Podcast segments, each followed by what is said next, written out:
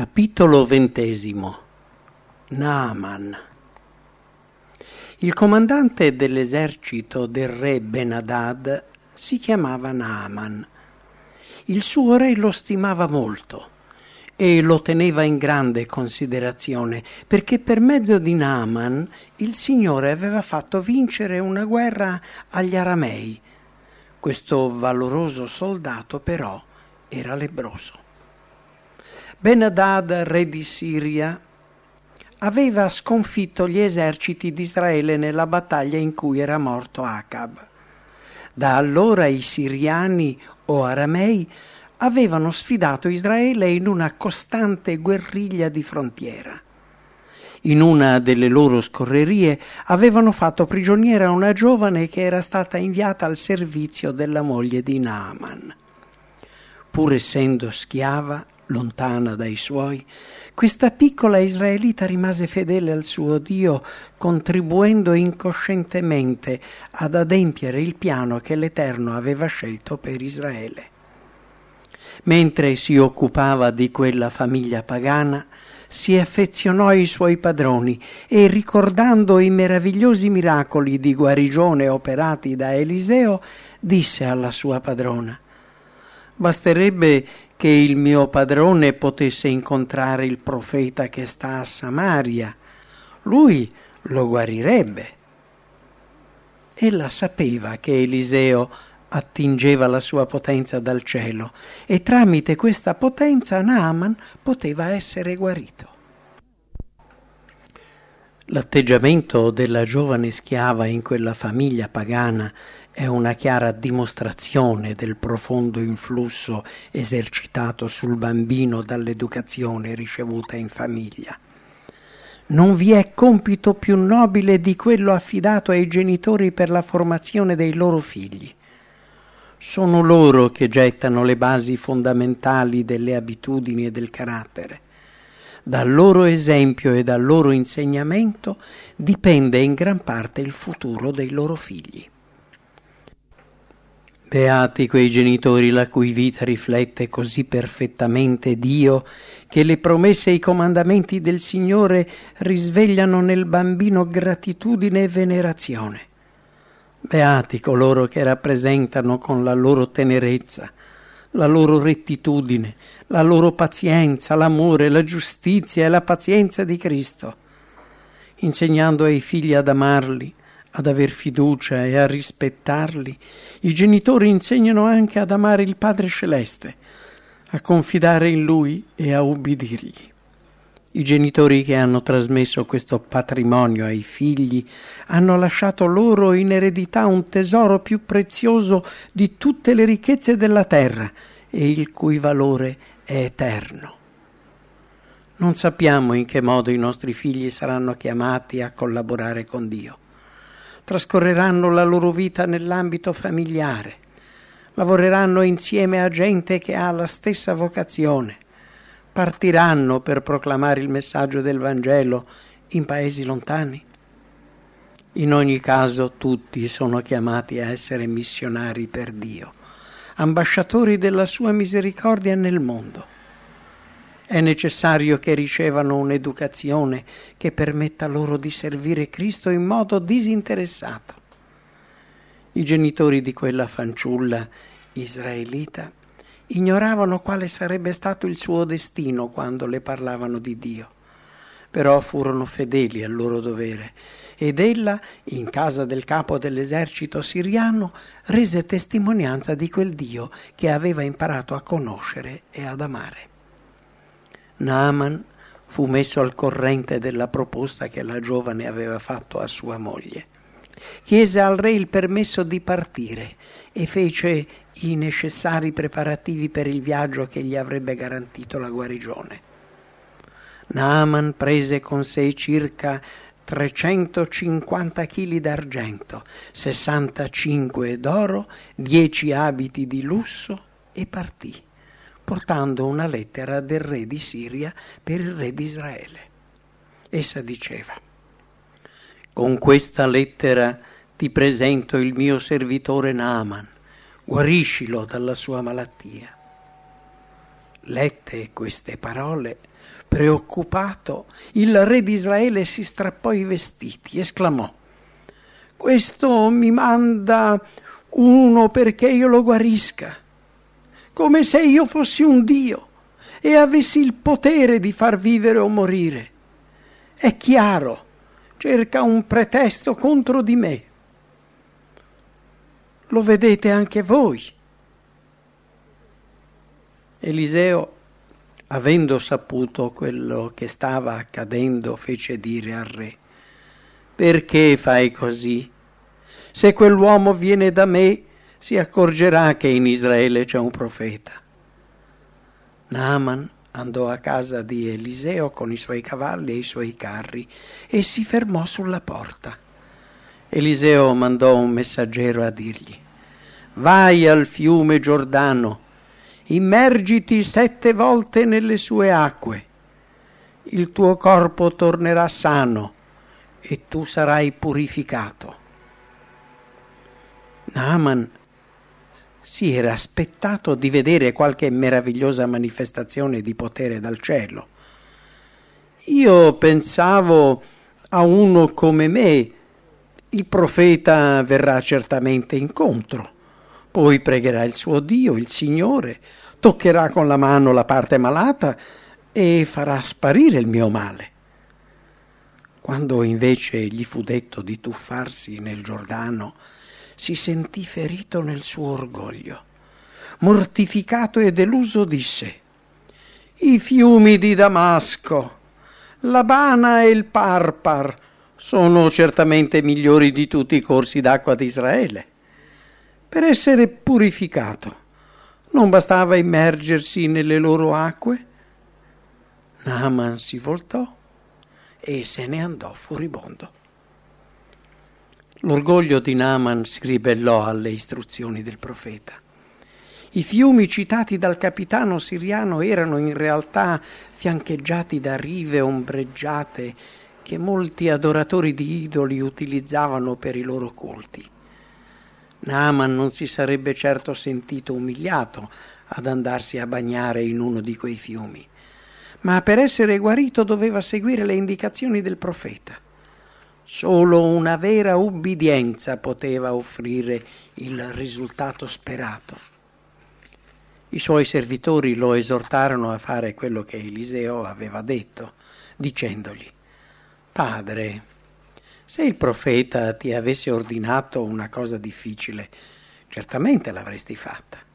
Ti chiede soltanto di immergerti nell'acqua per purificarti. Perché non farlo? La fede di Naaman era messa alla prova mentre il suo orgoglio naturale lottava per avere il sopravvento.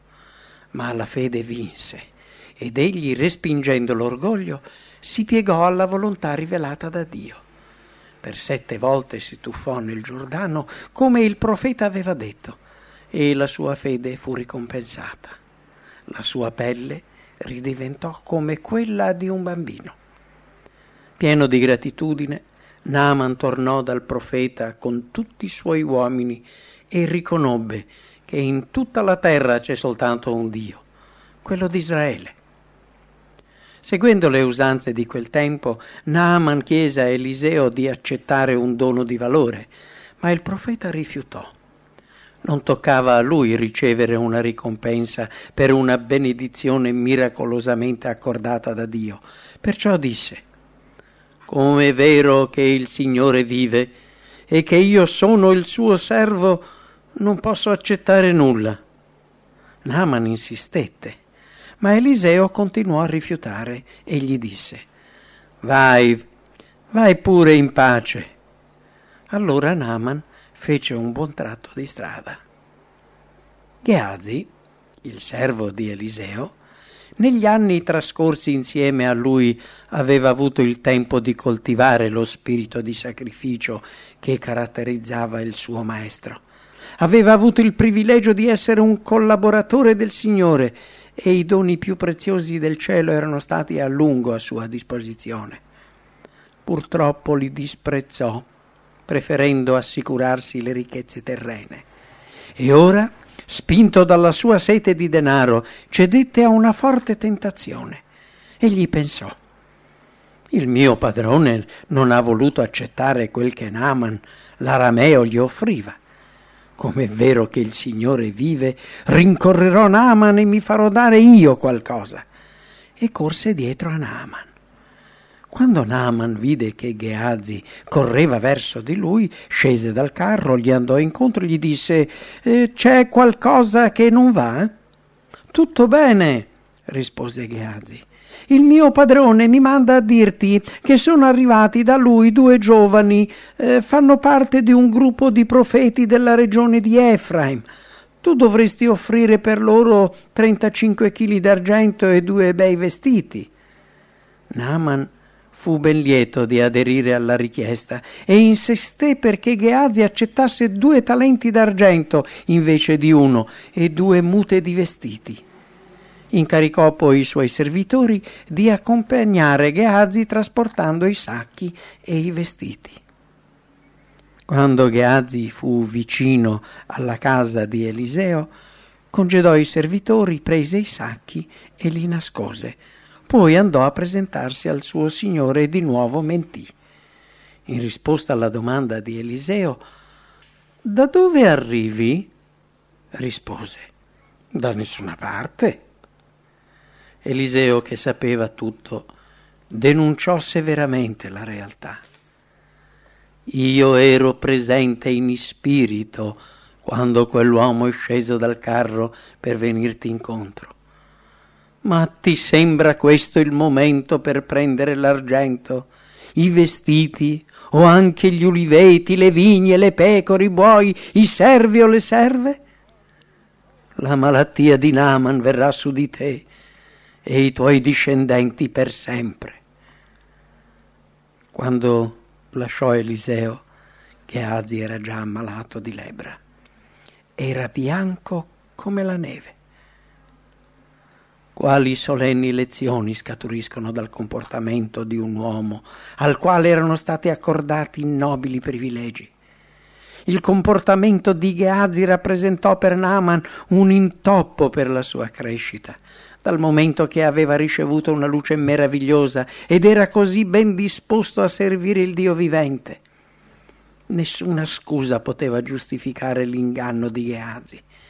Fino al giorno della sua morte egli rimase lebbroso, segnato da Dio ed evitato dagli uomini. Un falso testimone sarà punito, un bugiardo sarà castigato. Gli uomini possono illudersi di nascondere le loro cattive azioni, però essi non possono ingannare Dio. Non c'è nulla che possa restare nascosto a Dio. Davanti ai suoi occhi tutte le cose sono nude e scoperte e noi dobbiamo rendere conto a lui.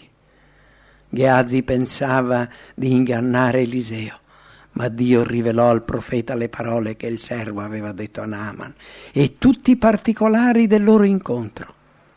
La verità appartiene a Dio, mentre l'inganno nelle sue forme svariate proviene da Satana. Chiunque, in qualsiasi modo, abbandona la retta via della verità tradisce se stesso e cade nelle mani del maligno. Coloro che seguono l'esempio di Cristo non partecipano alle opere infruttuose delle tenebre. Sia nel parlare sia nella condotta essi saranno semplici, schietti, sinceri, perché si preparano a far parte di coloro sulla bocca dei quali non è stata trovata menzogna. Molti secoli dopo questo ritorno di Naaman nella sua casa in Siria, guarito nel corpo e convertito nello spirito, la sua fede meravigliosa fu ricordata e commentata dal Salvatore, che la presentò come un esempio per tutti coloro che affermano di voler servire Dio. Al tempo del profeta Eliseo vi erano molti lebrosi in Israele, eppure Dio non ha guarito nessuno di loro, ma soltanto Naaman, uno straniero della Siria. Dio trascurò i tanti lebrosi in Israele perché la loro incredulità li privava di qualsiasi benedizione. Un nobile pagano che fosse rimasto fedele alle sue convinzioni sulla giustizia e che avesse desiderato essere aiutato agli occhi di Dio era più degno della sua benedizione di quanto lo fossero i più miserabili in Israele che avevano respinto e disprezzato i privilegi offerti loro da Dio. Il Signore agisce in favore di coloro che apprezzano le sue benedizioni e ubbidiscono ai suoi messaggi. Oggi in ogni nazione esistono ancora persone oneste che possono essere illuminate dal messaggio divino. Se compiranno fedelmente il loro dovere, verrà loro accordata una visione più chiara della volontà di Dio e come accadde un tempo a Naaman, saranno costretti ad affermare, ora so che in tutta la terra c'è soltanto un Dio, il Dio vivente, il creatore di tutte le cose. A ogni uomo sincero che cammina nelle tenebre viene rivolto l'invito. Confidi nel Signore e si appoggi sul suo Dio, poiché nessuno ha mai sentito, inteso, visto un Dio come te, che abbia agito così per quelli che sperano in Lui. Tu sei andato incontro a chi faceva con gioia la tua volontà, a chi si ricordava di te e seguiva il cammino da te indicato. Quando noi abbiamo peccato, tu ti sei adirato, ma saremo sempre salvati se seguiremo le tue vie.